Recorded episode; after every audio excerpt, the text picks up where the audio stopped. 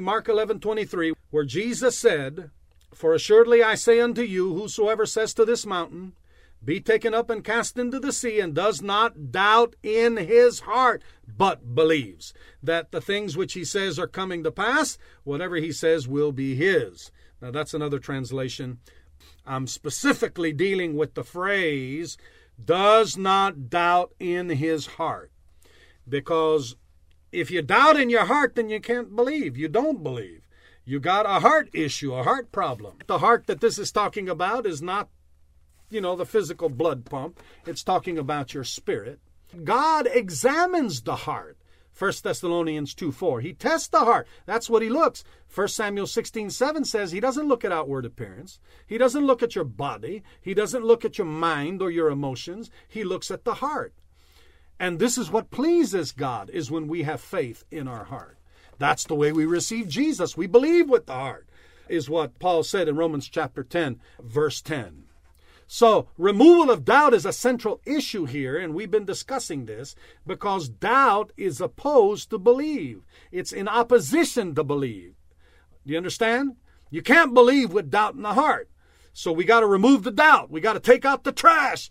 Amen. And that's what we're doing. Doubt, look, listen to me. Doubt is spiritual trash, and it's got to be removed. Faith and doubt don't function with each other one will be excluded from the other. If you have doubt in your heart, faith can't function. If you have faith in your heart, that means you've removed the doubt. Well, we want to be those that have removed all doubt. Amen.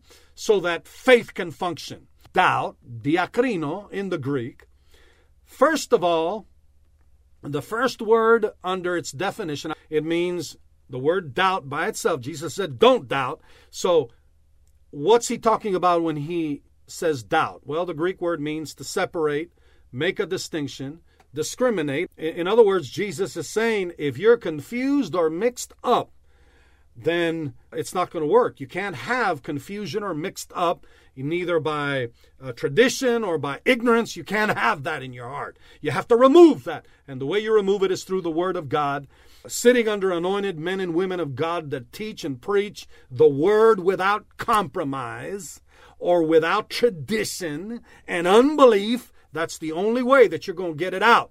And then and then your personal prayer time and study time in the Word, where you allow the Scripture to answer any doubt and remove any doubt from you. And then it says that the word doubt also means to prefer, to determine, to decide a dispute, to hesitate, to be at variance with oneself. Today we're going to look at hesitate. Oh boy, hesitate. Mm. Well, I'm looking here in my in my notes because what Jesus is saying is not to doubt. Okay, let me read it again. Mark 11:23. He said, "And does not doubt in his heart." That means that you don't hesitate in your heart. What does the word hesitate mean? Are you ready for this? Usually you know what it means. I mean, yeah, that, that means that you kind of hold back, but it's more than that. I, I want you to see what this word hesitate means because doubt is hesitation. To doubt means that you hesitate in your heart. Well, we don't want to be of those that hesitate because it'll keep you out of faith. It'll keep you out of laying hold of the promises and the provisions of God in Christ Jesus. And we don't want to be those that are kept out. We want to be those that lay hold of and walk in and live in what Jesus did for us. Amen. So, hesitate. To hold back in doubt. That's what the word hesitate means. To hold back in doubt Listen to this. Hesitate means indecision. Whoa. It means uncertainty. See, in order to be in faith, you have to have come to a decision based on God's Word. You cannot have uncertainty. Hesitations mean, means that you delay momentarily. You're not sure, so you don't, don't do it. Doubt, now listen to this now, I'm giving you these definitions of these words from the dictionary.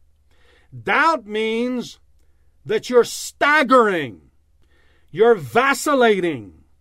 Oh, here's a big one. You're wavering. Hmm. You ever hear that word in Scripture? Yes, you do. We'll get to it. Doubt means that you're unsure. You're teetering back and forth like a like a seesaw. One day you're up and one day you're down. And you don't know what to think or what to believe because you're unsure. You haven't settled the issue based on God's word. See, that's doubt. You're wobbling. You're faltering.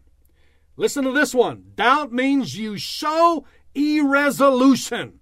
You haven't resolved in your heart. This is what God says. This is what I believe. Hesitating implies a pause before deciding or acting or choosing. Now Jesus said the only way your faith is going to work is if you do, don't don't have this in your heart. Are you hearing this? You have to choose the word. You have to choose the promises of God. You can't be wobbling back and forth. Doubt connotes, I'm reading this definition, weakness or a retreat. Huh. If you have faith or you're believing that that means that you're strong in your spirit. You don't retreat, you don't back up. You've chosen, you've decided, you've resolved, and you've refused to waver. You're sure according to the word. Oh, brother, I thought we could never be sure. Oh, yeah, you can be. According to the Word, you can be sure of what the Word says. It, be- it becomes real to you on the inside. And then when you speak and when you act and when you pray, you do it in faith, and that gets results. Amen. You want to know what else is doubt? It's an inability to reach, listen to this, a firm decision. It implies wavering or stumbling around and often connotes nervousness, lack of courage, or outright fear. Now that's why Jesus said to Jairus when, you know, his daughter was sick and was dying, and finally, you know, Jesus stopped and ministered to the woman that had the issue of blood, and people came back and said, Why do you bother the uh, you know, from the ruler of the synagogue, Jairus' house. And why do you bother the teacher any further? Because your daughter's dead. And Jesus said that, uh, you know, heard that. And one translation says he ignored them and said to the ruler of the synagogue, Jairus, said to him, Do not be afraid, only believe. Huh. See, so fear also is in opposition to believe. Now, folks, when you believe God, you cannot be nervous or frazzled or operating in fear. Now, I'm not saying that fear won't attack you and nervousness won't come on you at times. Physically, the feelings of ner- you have to resist it. You have to stand against it. Fear, lack of courage, nervousness, being afraid, that is never being in faith. Amen. And some people pray nervous prayers. they pray fear filled prayers. You can't be in faith and be wavering. Now, here's interesting Romans chapter 4. Now, you really need to go back and listen to this because I've given you a lot of study with these words. You could go in and do a study on each one of them. you, because you have to decide, you have to quit wavering, you have to stand, you have to resist lack of courage or outright fear. You, you have to quit staggering around or vacillating or wavering or being unsure, oh, you know, or just crying. You have to stop that. Bless God. You have to go to God's Word and determine this is what God says, and this is what I believe, and I believe nothing else. Amen. That's when you step over into a realm of faith that pleases God and you're on your way to manifestation. Glory. Now, Romans chapter 4, you go in here and it talks about the faith of Abraham. Verse 19, it says, And being not weak in faith. What do we say that hesitation means?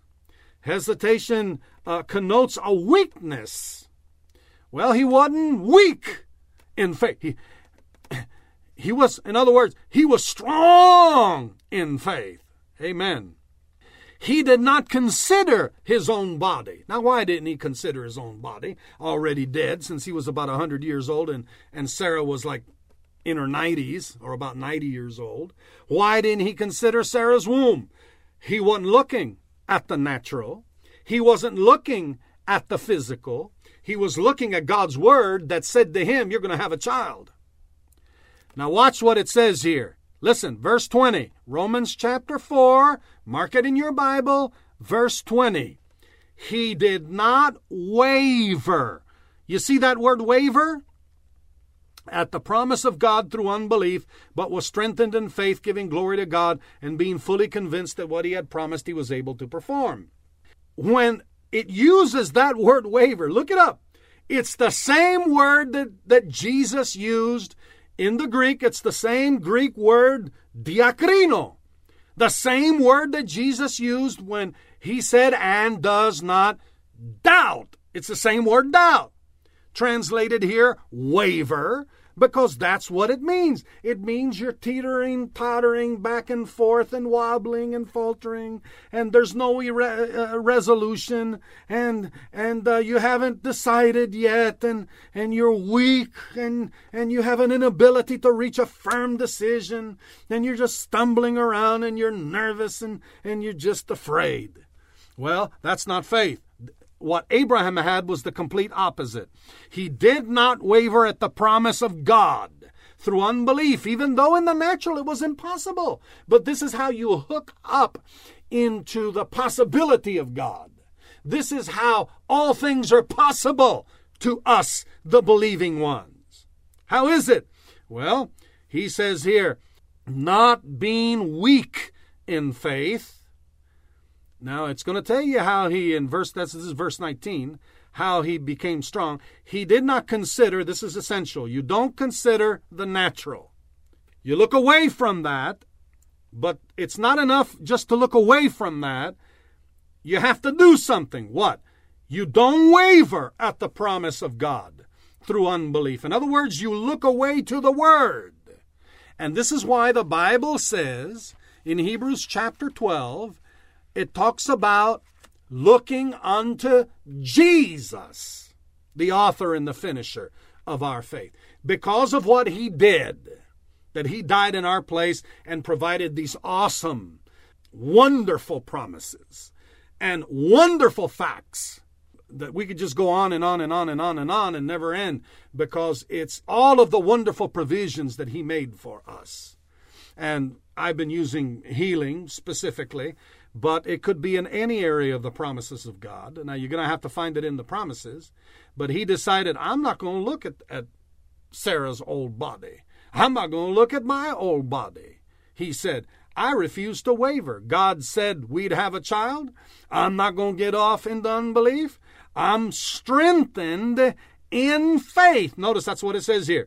He refused to waver at the promise of God through unbelief, but was strengthened. Or you could read it like this He did not doubt the promise of God through unbelief, but was strengthened in faith, giving glory to God. Now, watch this being fully convinced. One translation says, being fully persuaded that he what what he had promised, what God promised, he was also able to perform. And thank God he got it. So again, I'm going to tell you you can't hesitate. You can't hesitate in your heart. That's the only way you're going to get rid of your doubt in the heart is to go to the word, stand on God's word and refuse to stagger or vacillate or waver and Stand strong and refuse to be weak, but be strong in faith because you see it in the Word. You choose firmly. You decide firmly that I'm going to believe what God said and nothing else. Amen. For he who doubts is like the wave of the sea.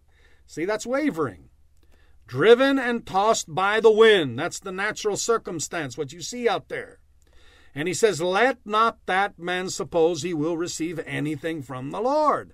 He is a double minded man, unstable in all his ways. See, there's a double, there's a, a, a, a duality.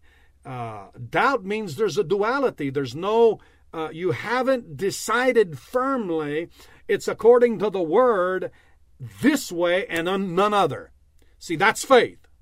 Faith is a refusal to waver, even because of what you see or what you feel.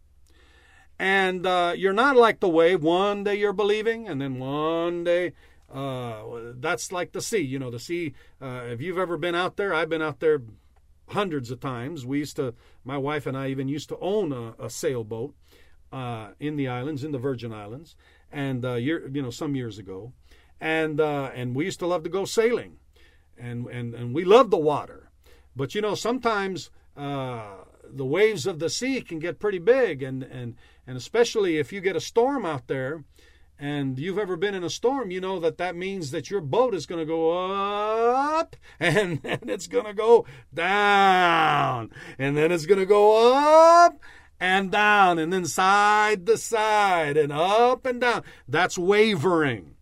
You can't be like that.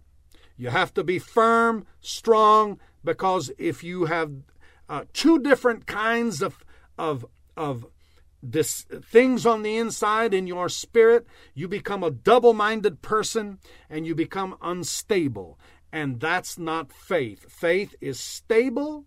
Faith is if we could say it like this of one thought instead of being two minds or two thoughts is one thought one heart one uh believing. And that's according to the word. That's what gets results. Amen.